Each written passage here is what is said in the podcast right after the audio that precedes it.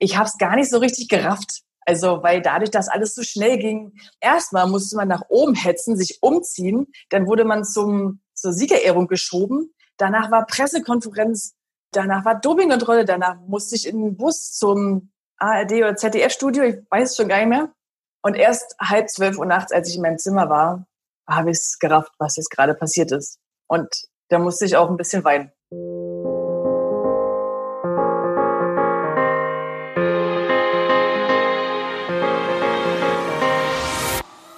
Hallo und herzlich willkommen zur 20. Folge des Team Deutschland Podcast, dem Podcast, wo ihr die besten deutschen Sportlerinnen und Sportler auf ihrem Weg zu den Olympischen Spielen verfolgen könnt. Mein Name ist Jens Behler und ich begleite die Sportlerinnen und Sportler hier im Podcast auf ihrem Weg. Ja, wir sprechen über den Weg der Athletinnen und Athleten, aber natürlich auch über faszinierende Momente der Olympiageschichte und das passt gerade bei meinem heutigen Gast besonders gut zusammen, denn sie hat genau einen solchen faszinierenden Moment erlebt.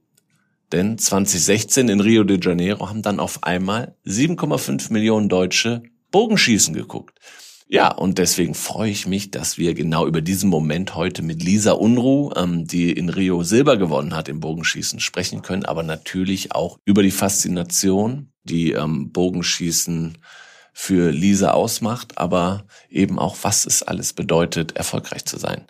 Bevor wir aber starten, möchten wir uns natürlich nochmal bei unserem heutigen Partner bedanken. Dieser Podcast wird unterstützt von der Sparkassenfinanzgruppe. Überall in Deutschland stehen die Sparkassen an der Seite der Menschen und ermöglichen ihnen die wirtschaftliche und soziale Teilhabe. Im Sport engagieren sie sich jährlich mit über 90 Millionen Euro für Vereine, das deutsche Sportabzeichen, die Eliteschulen des Sports, Team Deutschland und Team Deutschland Paralympics. Und warum? Weil die Sparkassen fest daran glauben, dass wir nur gemeinsam allem gewachsen sind. Ja, und gemeinsam geht auch nur dieser Podcast. Deswegen freue ich mich, dass wir wieder eine neue Sportart haben. Bogenschießen hatten wir noch nicht hier im Podcast und ich freue mich ganz besonders, dass mir Lisa Unruh aus Berlin zugeschaltet ist. Hi Lisa. Hallo, vielen Dank. Lisa, wir hatten uns eigentlich, es ist Nachmittag, äh, man sieht es bei dir im Hintergrund, es ist schon dunkel. Wir hatten uns eigentlich vormittags verabredet, dann hast du gesagt, du musst trainieren. Da habe ich natürlich gesagt, klar, Training geht vor. Jetzt musst du uns mal oder auch die Zuhörerinnen und Zuhörer da draußen, die Bogenschießen sicherlich kennen, mal erzählen, was trainiert man denn da eigentlich? Ja, also Bogenschießen kann man nur, wenn man Bogen schießt, haha.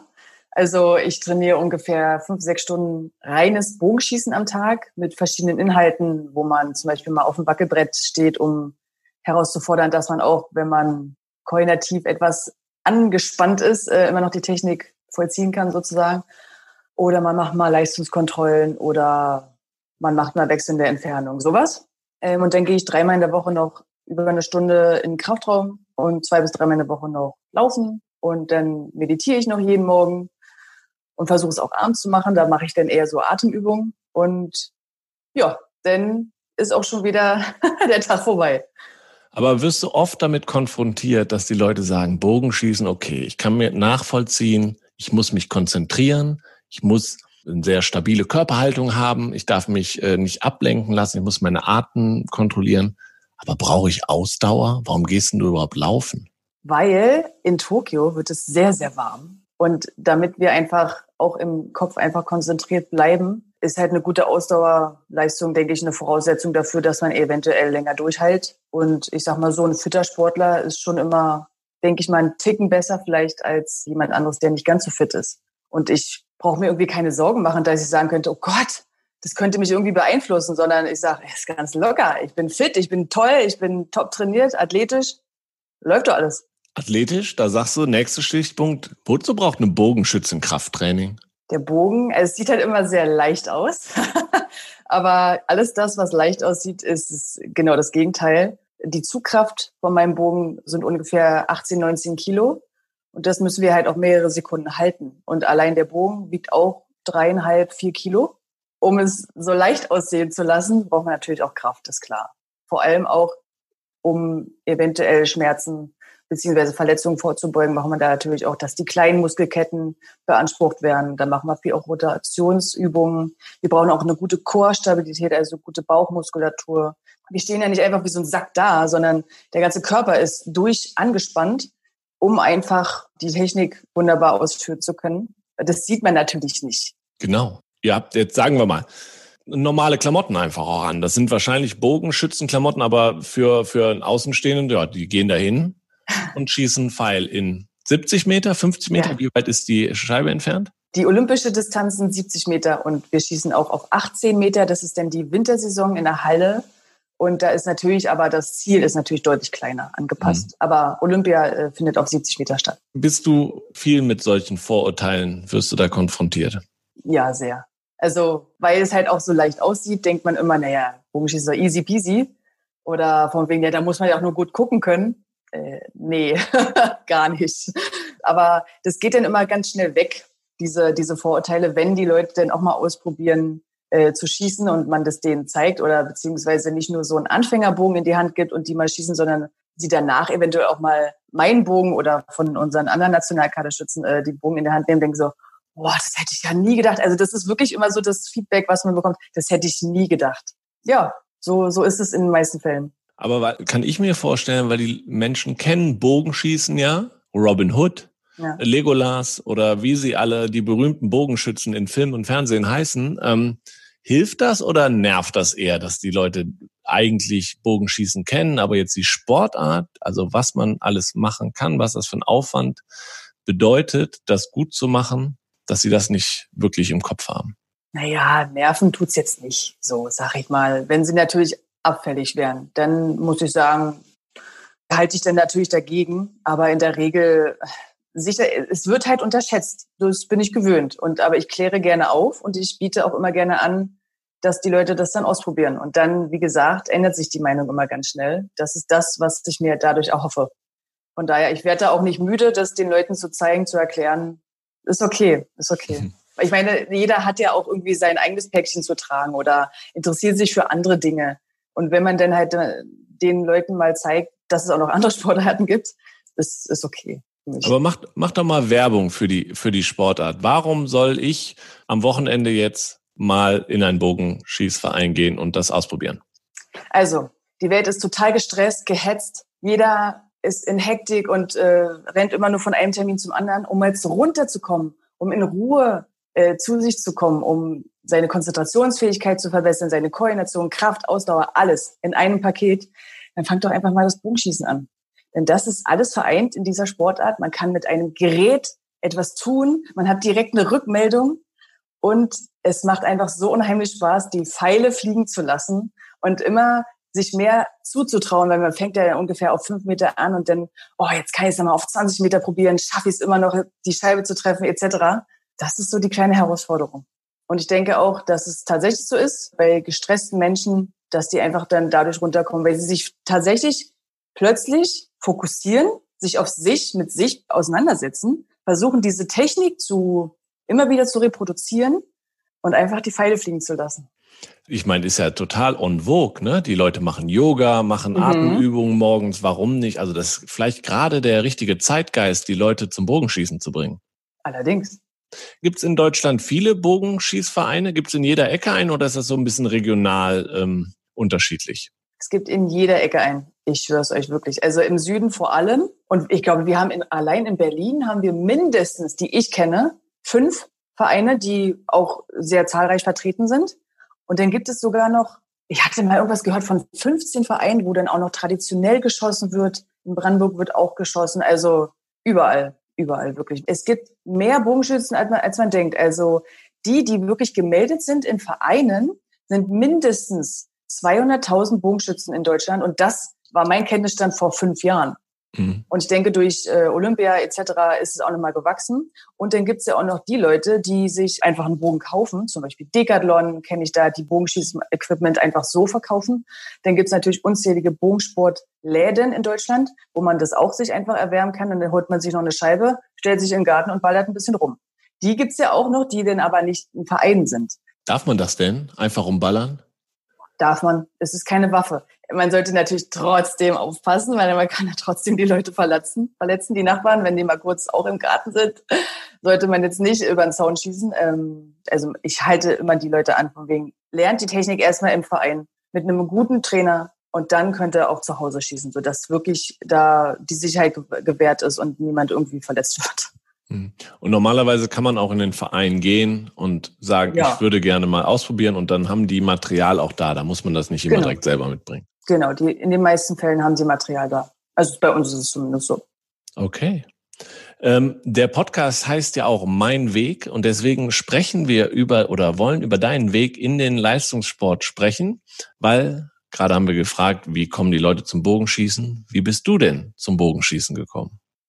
Ja, durch Umwege tatsächlich. Ähm, ich war nämlich Leistungsschwimmerin und ich war auch auf der Sportschule im Bereich Leistungsschwimmen und ich bin im Winter der sechsten Klasse bin ich noch die Kadernorm für die siebte Klasse bin ich noch geschwommen.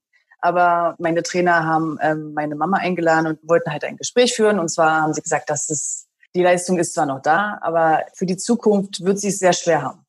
Und meine Mutter hat auch gesehen, dass ich mich auch sehr gequält habe, denn teilweise musste sie mich echt vom Bahnhof abholen, äh, abends um sieben, halb acht, weil ich einfach nicht mehr konnte, weil ich einfach völlig ja, Gas gegeben habe im, im Training und als elf, zwölfjährige auch immer so spät nach Hause, das ist schon, das war schon hart. Und sie hat es gesehen. Und sie hat dann mit mir gesprochen und hat gesagt, ja Mensch, wollen wir nicht was anderes ausprobieren? Weil die Trainer haben ihr halt auch erzählt, dass da eine neue Sparte aufgemacht wird, Bogenschießen an der Sportschule. Und die suchen halt auch natürlich äh, eventuell Quereinsteiger oder generell Kinder, ähm, Jugendliche, die das gerne anfangen möchten. So daraufhin habe ich ihr natürlich erstmal den Vogel gezeigt, weil ich so dachte, äh, ich will doch einen richtigen Sport machen, was quatscht du mich jetzt hier an, ja? So, dann war es aber so, dass ich damals schon so groß war. Ich bin jetzt 1,80 und war mit 12 schon 1,78, also ich bin dann nicht mehr so viel gewachsen. Da habe ich erstmal Volleyball gemacht, weil ich auch so dachte, ach na ja, es macht mir auch ganz Spaß, äh, mach's mal. So, dann war das aber irgendwie dann war ich da noch im Verein und das hat zwar auch alles so funktioniert, aber tatsächlich, ich weiß nicht, ob es der Teamsport war, wo ich dann so ein bisschen meine Probleme hatte oder dieses nicht ganz so leistungsfokussierte. Und das hieß auch, wenn ich das weitermachen wollen würde, müsste ich auf die andere Sportschule, die nämlich ein Gymnasium ist. Und dann haben wir das überlegt und haben gesagt, ja, nee, machen wir lieber nicht. Und dann hat aber meine Mama nochmal so von früher erzählt und meine Oma auch, also im, im Nachhinein hat meine Mutter mir erzählt, dass sie das ähm, mit Absicht gemacht hat. Sie hat nämlich erzählt, dass sie und ihr Bruder immer so Bogenschießen im Garten gemacht haben. Oder mit der Knifte irgendwie so ein bisschen rumgeballert auf dem Feld oder so, ja. Und dann habe ich das auch gemacht mit der Knifte. Ähm, natürlich nicht weitererzählen. Und dann habe ich so, ach na ja, na lass doch mal da gucken, ne? Beim Bogenschießen macht, lass doch mal. So, Moody's Plan ist aufgegangen. Wir dahin, und die Leute waren so nett und das war alles so eine ganz entspannte Atmosphäre.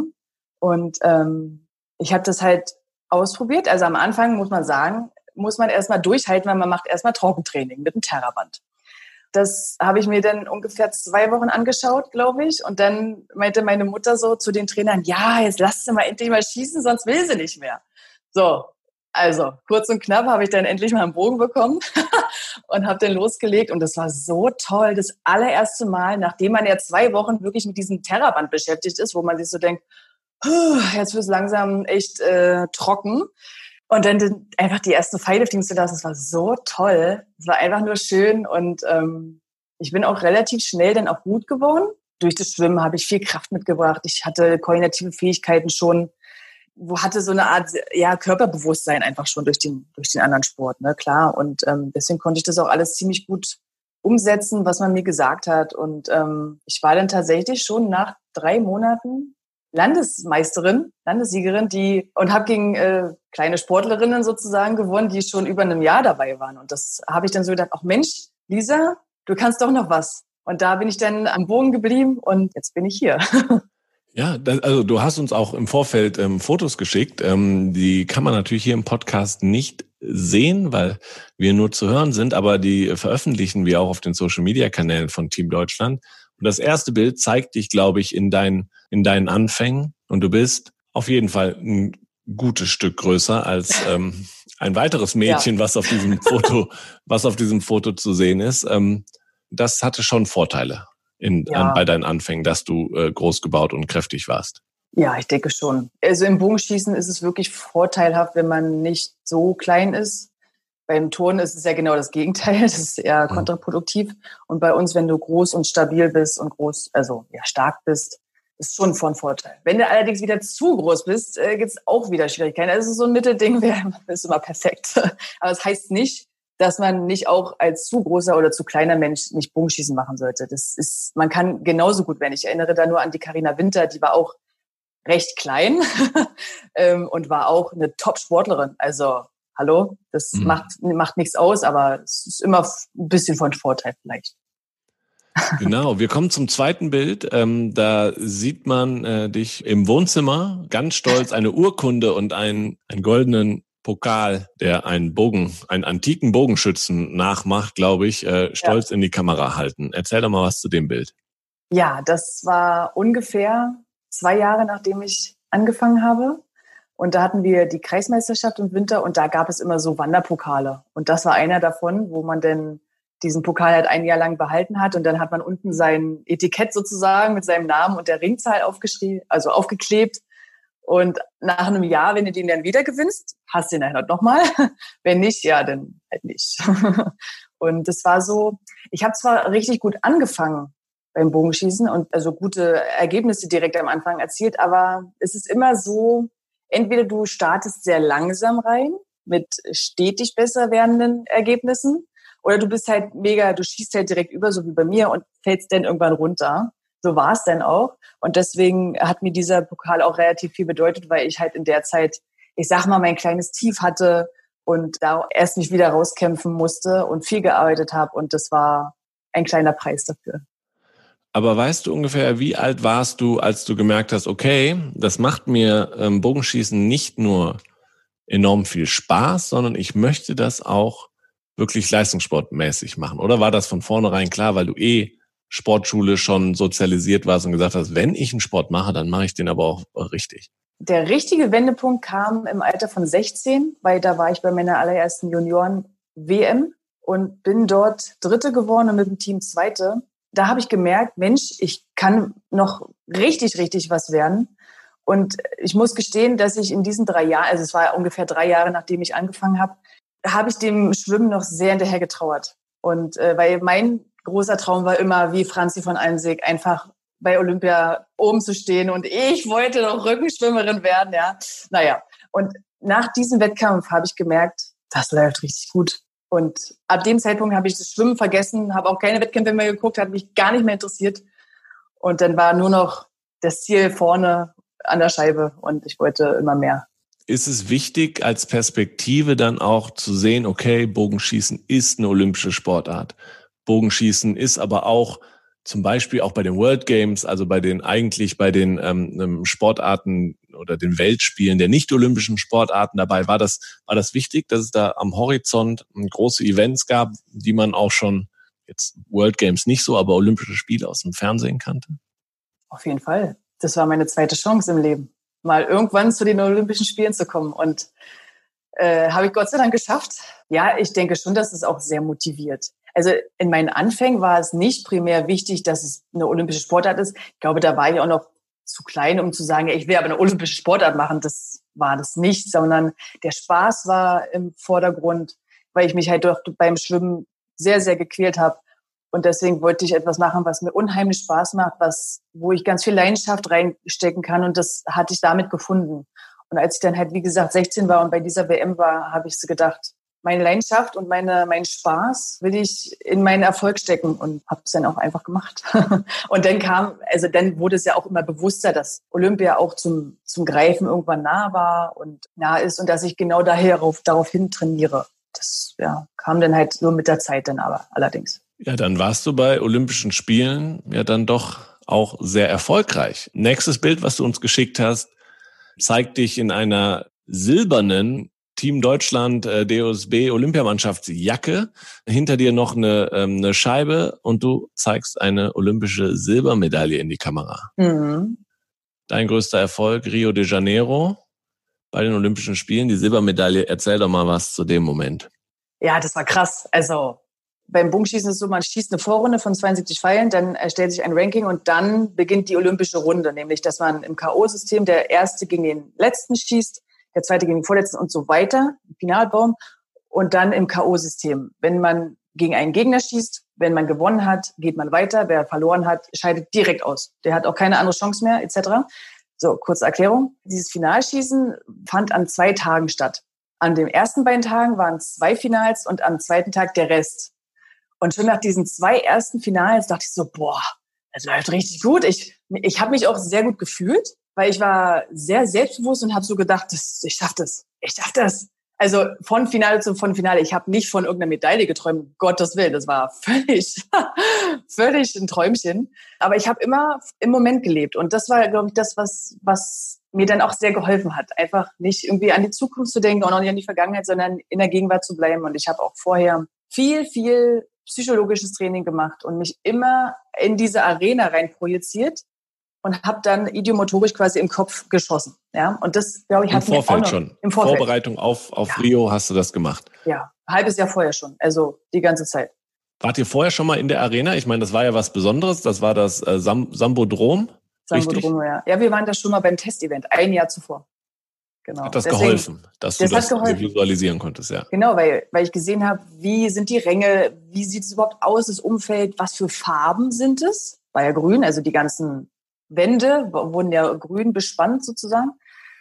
Und das hat mir schon sehr geholfen, sich da hin zu projizieren. Und äh, deswegen finde ich diese Test-Events auch immer wirklich sehr wichtig, um einfach auch mal den Platz kennenzulernen, um die Windverhältnisse kennenzulernen, um auch psychologisches Training dann im Vorfeld zu machen, wenn es dann ernst wird.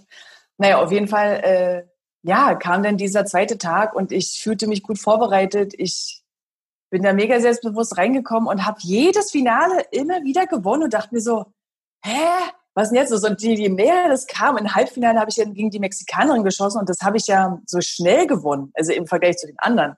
Und dachte so, nee, nee, was? Und dann war ich völlig, also ich musste mich wirklich da muss ich sagen, ist dieses äh, kurz äh, gebröckelt, äh, diese, diese Fokussierung auf die Gegend, auf den Moment, weil ich so dachte, äh, ich habe jetzt eine Medaille. Ich habe definitiv eine Medaille. Okay, ruhig, ganz ruhig. Wir machen jetzt hier weiter. Ich hab, ich konnte noch zwei Passen ähm, noch ein bisschen Training schießen. Wie viel Zeit hat man da? Ja, danach kam, glaube ich, das andere Halbfinale. Deswegen, das waren vielleicht 15 Minuten oder so. Also wenig, wenig. Weil ja je weniger Leute, desto weniger mhm. Finals und desto schneller geht's dann auch im Endeffekt. Ähm, auf jeden Fall hatte ich noch Zeit, äh, zwei Passen zu schießen.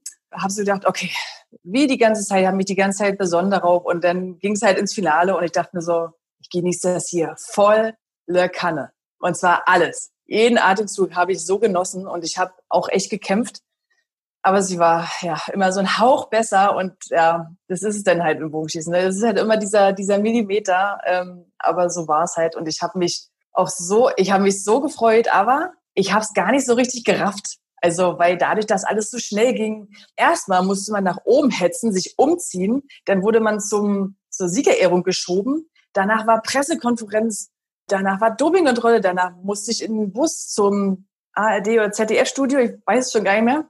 Und erst halb zwölf Uhr nachts, als ich in meinem Zimmer war, habe ich es gerafft, was jetzt gerade passiert ist. Und da musste ich auch ein bisschen weinen. Aber war sehr schön. Es war wunderbar. Also es war krass. Wie ist man denn, hast du die Nacht vorher gut geschlafen? Also ich frage mich immer, wenn du weißt, das ist der Wettkampf und ich habe, der erste Tag lief gut, jetzt ist der, äh, hoffen, ich muss es eigentlich so weitertragen morgen, mit demselben Gefühl in den Wettkampf gehen. Ist so eine Nacht angenehm oder eher unangenehm? Ich habe soweit ich mich erinnere, habe ich gut geschlafen. Und ich muss ja auch nicht, ich möchte, ich möchte dieses Muss raus, weg, weg, ich will ja. Ich war einfach mega selbstbewusst, muss ich sagen. Ich war mega auf mich fokussiert und habe einfach vertraut. Auf mich vertraut, auf meinen Trainer vertraut, dass wir das schon machen. Und wenn man ja auch nicht ans Ergebnis denkt, sondern nur auf seine Aufgabe, nämlich meine Aufgabe ist ja mein Schussablauf, weil das kann ich beeinflussen. Ich kann nicht den Wind beeinflussen, ich kann nicht meinen Gegner beeinflussen, ich kann nur mich beeinflussen. Und deswegen habe ich darauf vertraut und äh, habe einfach weitergemacht. Ich kann mich daran noch ganz gut erinnern. Ich war auch in Rio, also hatte ich die Zeitverschiebung nicht, aber ich habe es nur aus Deutschland gehört. Das war ja aufgrund der Zeitverschiebung zwischen hm. Rio und Deutschland war es halt auch Primetime in Deutschland und ich weiß nicht, haben sie die Tagesschau haben sie unterbrochen für das Finale oder sonst was. Jedenfalls haben es unfassbar viele Menschen in Deutschland mitbekommen. Hast du das ja.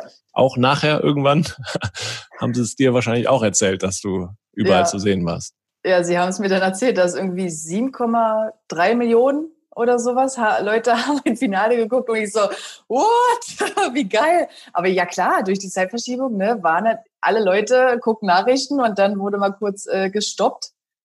Und dann war plötzlich ich zu sehen. Das war schon, das, ah, das war schon toll, dass ich dann Bogenschießen so in, in schönes Licht gerückt habe und einfach irgendwie meinen Sport da repräsentieren durfte. Das war echt, ja, war richtig toll. Hast du dann auch nach den Spielen noch ähm, davon quasi profitiert, die Sportart profitiert? Also es war mehr, war es mehr Medienrubbel nach den Spielen, auch länger andauernd? Und wie sieht's jetzt aus? Ja, auf jeden Fall sehr lange andauernd. Ich war ja dann auch bei Joko äh, in so einer ProSieben-Show. Ja, ist egal, wie es aufgezogen wird. Auf jeden Fall, Hauptsache Bogenschießen ist zu sehen. Das ist immer so das Wichtige. Und die Medien waren trotzdem immer noch sehr interessiert, weil dadurch, dass ich ja auch 17 auch sehr erfolgreich war bei den World Games, 18 war ich auch sehr erfolgreich. Ich habe halt, ich war immer noch irgendwie so im Gespräch. Mhm. Und deswegen hat dieser Medienrummel, nenne ich es jetzt mal, äh, doch recht lange angehalten. Hat mich halt auch sehr gefreut, muss ich sagen. Weil sonst ist es ja immer, Olympia ist so der Zenit, ja. Und dann, wupp, geht die Kurve wieder ganz schnell nach unten. Aber das war in, in meinem Fall dann doch ein bisschen, ein bisschen besser. Wie ist es jetzt? Ja, jetzt ist Corona, da gibt es sowieso keinen Sport, es gibt sowieso keinen Sport, wir haben keine Wettkämpfe, es ist furchtbar. Aber ich hoffe, dass das nächstes Jahr alles gut wird und dass wir dieses Jahr schnell abhaken. Das hoffe ich auch. Wir gucken aber auch nochmal deswegen auf die Vergangenheit. Du hast uns noch weitere Fotos geschickt. Und zwar einmal, man sieht dich von hinten, du reckst beide Arme ähm, in die Luft. Du hast im Vorgespräch gesagt, ich hätte es natürlich nicht gesehen. Man sieht nur einen Pfeil hinten in der, in der Wand. Das heißt, es war anscheinend ein Stechen, wie du mir gesagt hast. Ähm, erzähl doch mal was zu dem Bild. Ja, genau. Das ist äh, in Berlin aufgenommen worden beim Weltcup. Und Berlin ist ja meine Heimat. Und ich habe im Halbfinale gegen eine Taiwanesin Taiwanerin ähm, geschossen. Auf jeden Fall eine sehr, sehr gute. Und ja, es ist halt so gekommen, dass wir gestochen haben. Das bedeutet, man schießt ein Pfeil und dann wird halt gemessen, wer näher am Zentrum ist, der hat dann gewonnen. Und ich habe halt eine volle, eine volle 10 geschossen. Ich glaube sogar ein X. Ich bin mir jetzt aber nicht so sicher. Auf jeden Fall war das halt so im Moment, okay, jetzt, dann musst du wirklich, du musst jetzt treffen. Ansonsten ist vorbei, ne? Und dann hieß es für mich, in meiner Heimatstadt durfte ich im Golffinale stehen und das war, ah, das war toll. Und deswegen habe ich mit ja, dieser Pose quasi meinen Leuten da hinten gezeigt, dass ich gewonnen habe. Und das weiß ich nicht, das war so, das musste sein irgendwie. ich weiß nicht. Und das war auch ein echt toller Moment, äh, in Berlin denn im Finale stehen zu dürfen, ja. Cool. Ähm, als nächstes, nächste Bild, du in voller Action, wo du den Bogen komplett spannst, kurz vorm Loslassen des Pfeils, ähm, dein Coach im Hintergrund, äh, Samsung steht auf der auf der Tafel. Das ist tatsächlich mein Mann. Das ist dein Mann. Das ist mein Mann, ja.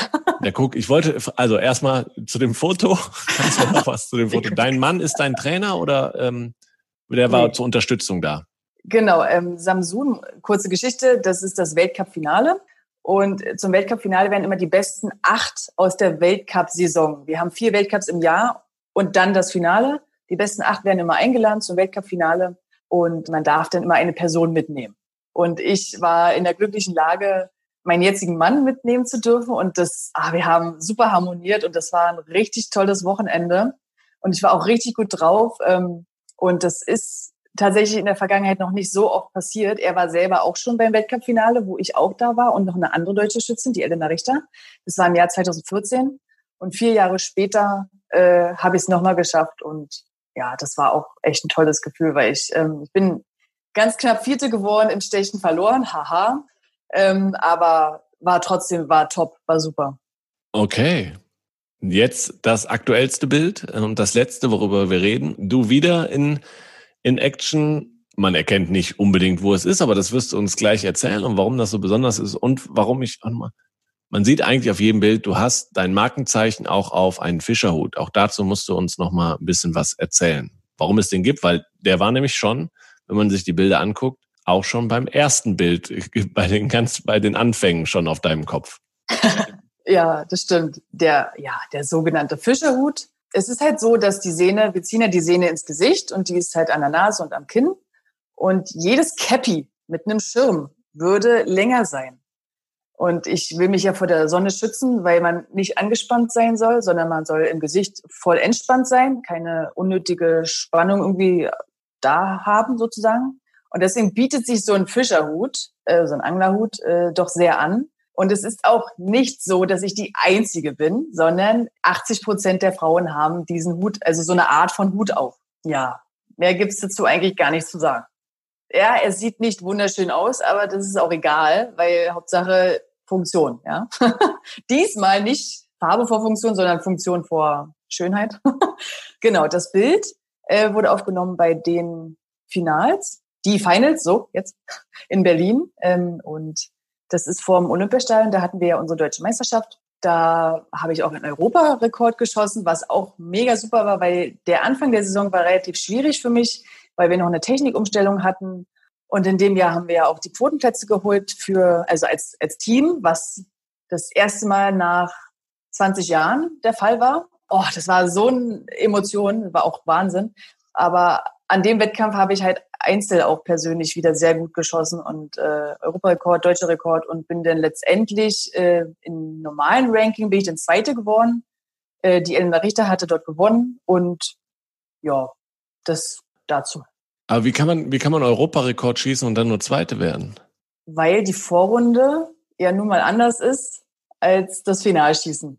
Genau, also weil man nachher gegeneinander antritt und genau. der Rekord zählt. Wie viel ähm, Pfeile schießt ihr dann? Und 72 Pfeile in der Vorrunde. Genau, und daraus ergibt sich das Ranking, eine Punktzahl und so viel, sagt man, Ringe? Ja. Hat vorher noch niemand geschossen. In Europa, genau. Genau. Okay, verstanden. Gut. Ja. Da muss man den Leuten da draußen ja auch erklären, sonst ja, ähm, fragen die nachher, das, das, das funktioniert ja gar nicht. Ja, schön. Ähm, genau, du hast es schon angesprochen und darüber äh, würde ich natürlich auch gern mit dir sprechen. Du stehst ja normalerweise alleine auf dem Bogenschießplatz und musst selber deinen Wettkampf bestreiten.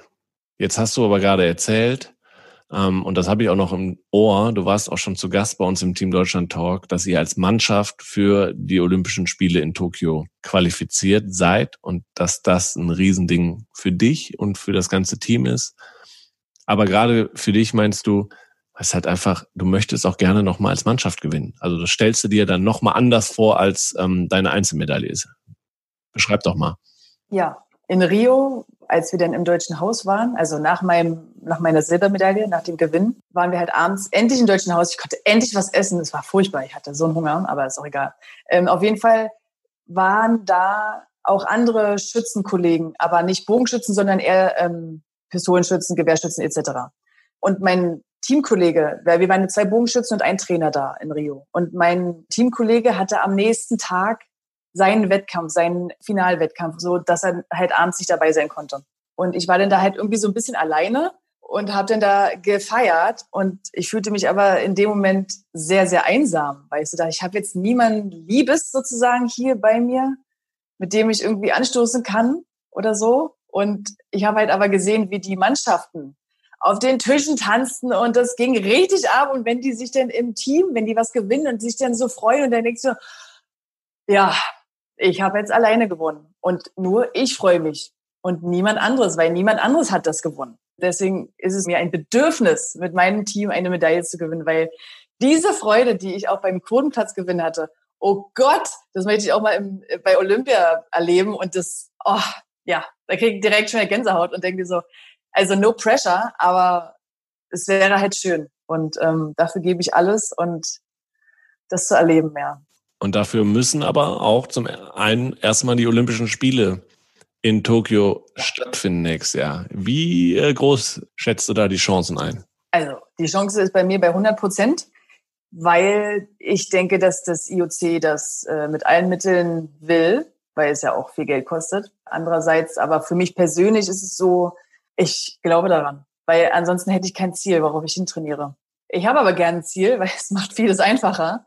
Und äh, ich will diese Spiele und deswegen wird, werden sie stattfinden. Punkt. Was kannst du denn, also jetzt hattest du das so in Rio im Sambo-Drom geschossen. Ähm, war da viel los? Es ging.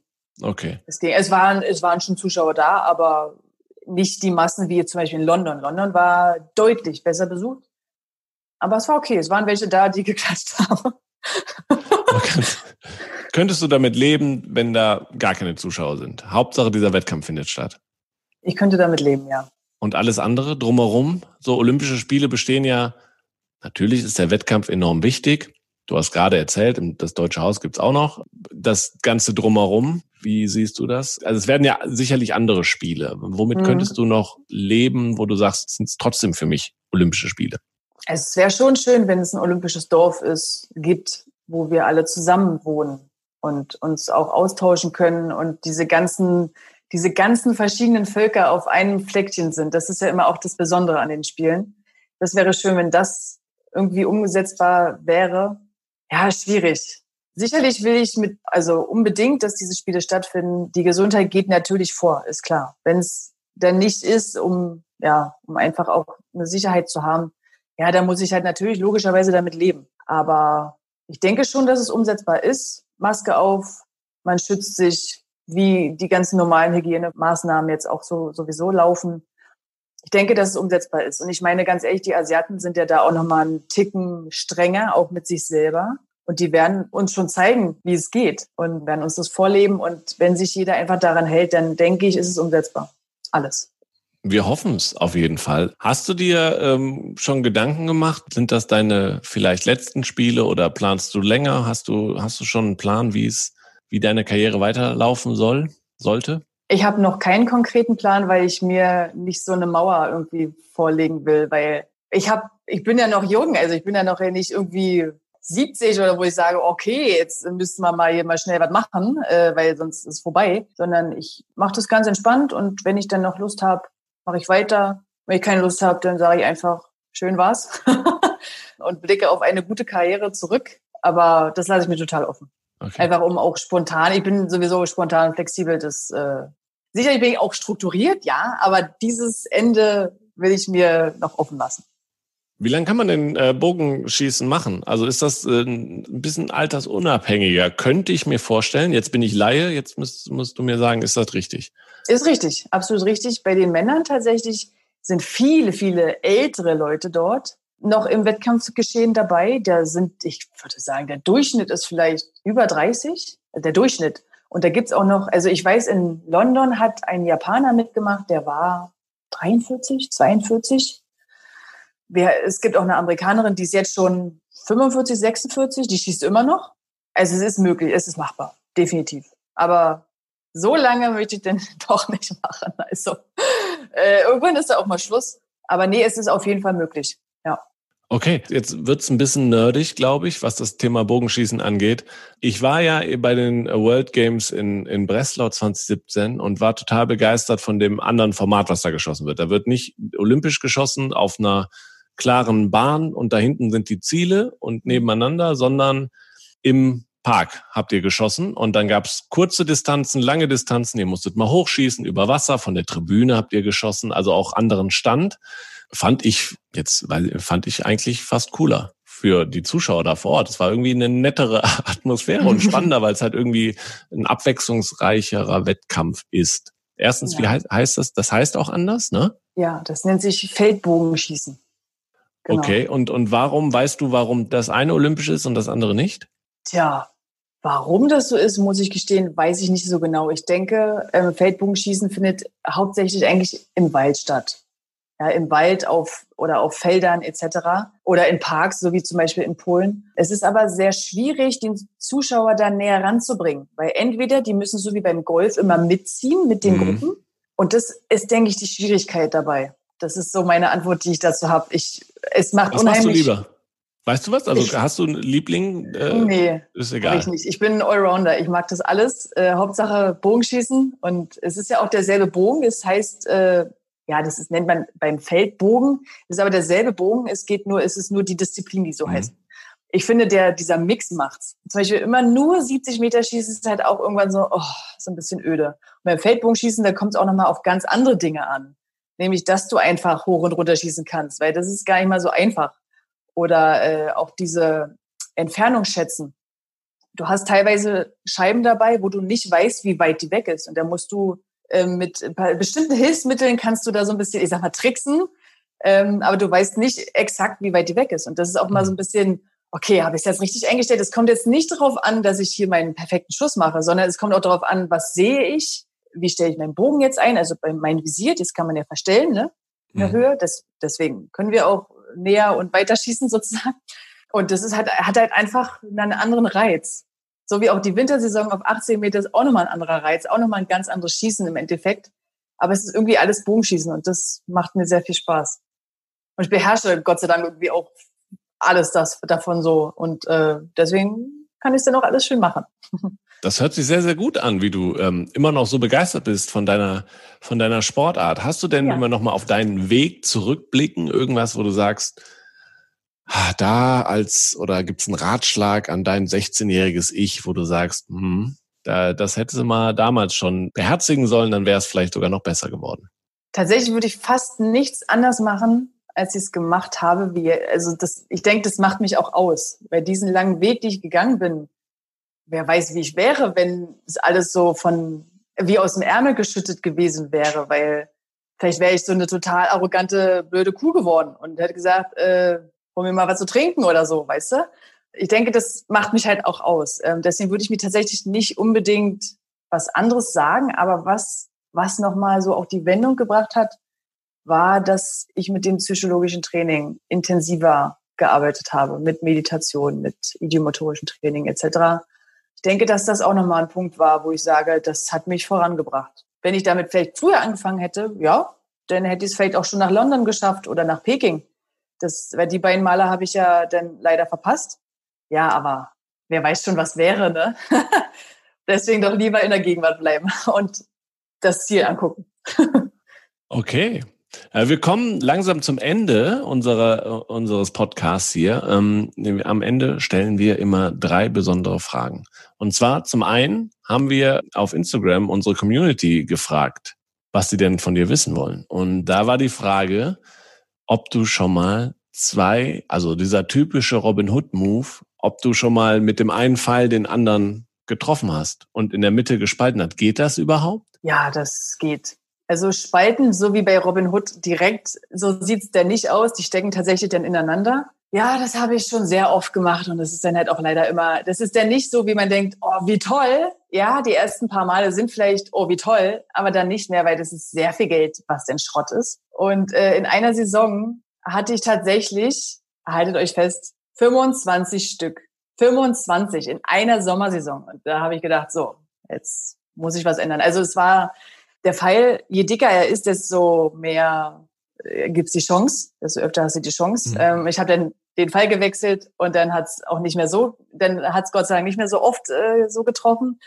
Aber ja, habe ich schon sehr oft getan. Gibt es dieselbe Punktzahl dann, wie, wie der Pfeil, der drin steckt? Ja, ne? Also es ja. ist kein ungültiger Versuch oder sowas nee, auch noch. Nee, nee, ist es nicht. Also tatsächlich, wenn der Pfeil nicht ankommt, weil zum Beispiel, keine Ahnung, ein Vogel direkt in deine Flugbahn kommt und dann leider abgeschossen wird. Mhm. Und dann ist es tatsächlich ein Pfeil daneben. Dann hast du wirklich Pech gehabt. Aber wenn der auf der Scheibe ist, wir streichen nämlich die ganzen Löcher, die wir auf die Auflage, also die Auflage ist das bunte, wo man dann die mhm. Ringe zählt, die streichen wir ab.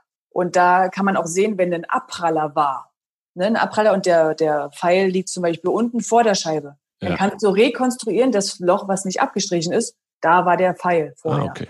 Und so ist es auch mit dem Robin. Also wir nennen den auch Robin. und äh, das, da wo der Pfeil vorher steckt, also in dem Pfeil, wo er reingeflogen ist, diese Ringzahl bekommt dann dieser Pfeil auch. Ah. Okay, gut. Zweite Frage. Ich gucke mir immer die Instagram-Profile und meines äh, Gastes an. Was mir bei dir aufgefallen ist, was ich spannend fand, du hast so ein, ähm, das war glaube ich für ein äh, Magazin der Sporthilfe, hast du so ein Foto gemacht, wo du auf dem Boden liegst und all dein Material, was du mitnehmen musst, neben dir liegt. Und ich fand, das war enorm viel, wo ich dachte, hä, das ist aber Bogenschießen. Also das ist ein Bogen, ein Pfeil, ein Köcher äh, und mhm. das war's. Aber was, das, was gehört da noch alles zu? Ja, der Bogen hat halt sehr viele, ich sag mal, Einzelteile. Also wir tragen ja nicht diesen riesen Bogen einfach irgendwie so mit, sondern der besteht aus mehreren Teilen und äh, das muss man halt alles abschrauben. Und man, der Bogen an sich besteht ja aus einem Mittelteil und die Wurfarme die man ineinander steckt, dann hat man die Sehne, dann hat man im Prinzip einen Bogen, ja. Dann fehlt aber noch das Visier, womit man zielt. Dann gibt es noch so eine Art Button, der bei der Pfeil, wenn man den in der Slow-Mo sieht, der biegt sich so und fliegt so nach vorne. Ja. Und dadurch, dass er sich so biegt, haut der einmal, also der Button ist ein Druckknopf, wo der Pfeil einmal dran schlägt, damit er wieder in die richtige Bahn gelenkt wird, in die gerade Bahn sozusagen, okay. nach vorne zur Scheibe. So. Dann gibt's noch Gewichte, also die sind diese langen Stangen, das sind die Stabilisatoren. Dann gibt es natürlich Ersatzmaterial, man hat ja auch noch einen Ersatzbogen, also alles zweifach. Äh, ein Spektiv, weil auf 70 Meter sehe ich nicht immer direkt, wo ich hin treffe. Deswegen hat man Stativ und Spektiv. Pfeile, viele Pfeile, weil fürs Training, fürs Wettkampf, für fünf Meter. Regenklamotten. man muss ja immer, ne, ist ja eine Autosportart, ist ja hier kein, kein Schönwettersport, sondern man muss ja immer gerüstet sein für alles. Denn noch ein Hut, Ersatzhut. Ihr schießt, ihr schießt auch bei allen Wetterlagen? Allen Wetterlagen bis auf Gewitter. Okay, Gewitter nicht. Weil Gewitter, du könntest einen Schlag bekommen durch den hm. Blitz, wenn es irgendwie mal, ne? Also das Metall zieht er an und deswegen hat man da gesagt, man lässt das Gewitter ähm, vorüberziehen und äh, unterbricht so lange, genau. Okay. Ja, äh, viel Material. Das ja. ähm, am Anfang fängt man wahrscheinlich mit nicht so viel an. Nee, nee, es ist ein bisschen okay. weniger. Die Profis machen das. Gut. Genau. Alles klar. Und die allerletzte Frage. Was hast du bei deinem Sport gelernt, was du für dein zukünftiges Leben sehr, sehr gut gebrauchen kannst? Meine Fokussiertheit und Disziplin. Und ich das, denke, das kann man immer brauchen. Ja, Hast du denn oder machst du parallel jetzt schon was? Bist du äh, Bundeswehr, Bundespolizei, ähm, duale Karrieremäßig unterwegs und was möchtest du nach dem Sport machen? Ja, ich bin bei der Bundespolizei im Spitzensportbereich.